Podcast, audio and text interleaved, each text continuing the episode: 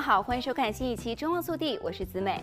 日本拥有全球最多的百岁寿星，年龄在百岁或者是百岁以上的人。日本每十万人中就有四十八人可以活到一百岁，世界上没有任何其他的地方能有与此接近的数字。日本寿星如此之多，足以引起其他国家人们的注意。到底是什么让日本人更加长寿呢？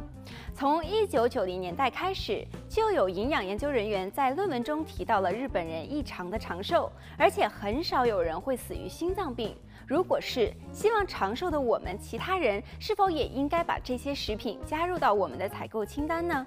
不过事实上，日本料理是一个非常广义的概念，它现在不是，过去从来也不是指的寿司自助餐。尽管如此，最近对于三十九项有关于日本菜肴与健康之间研究的重审发现，许多研究都强调了几个共同之处，就是海鲜、蔬菜。大豆及豆制品，例如酱油、米饭和味增汤。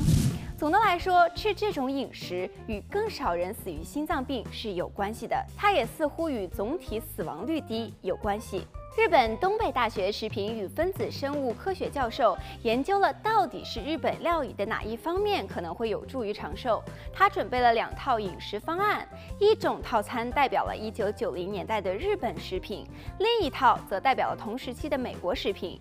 研究人员把这些食物冷冻干燥后，连续三周喂给老鼠，然后仔细观察健康情况。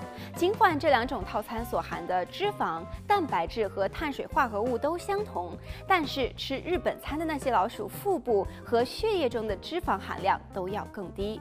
更深一步，研究人员总结了过去五十年左右不同版本的日本料理，然后他们根据一九六零年、一九七五年、一九九零年以及二零零五年的国民饮食习惯，制定出了几种不同的套餐。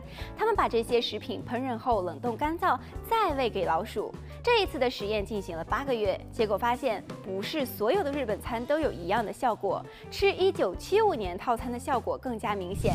这种饮食中尤其富含海藻、海鲜、豆类、蔬菜、水果以及日本传统的发酵调味料。日本料理的好处可能不是因为海藻和酱油的质量有多好，而是因为注重健康烹饪的方式，适量的使用不同种类的丰富的食品，同时又强调多吃蔬菜和豆类食品。好了，本期节目到这里就结束了。祝大家身体健康，我们下期再见。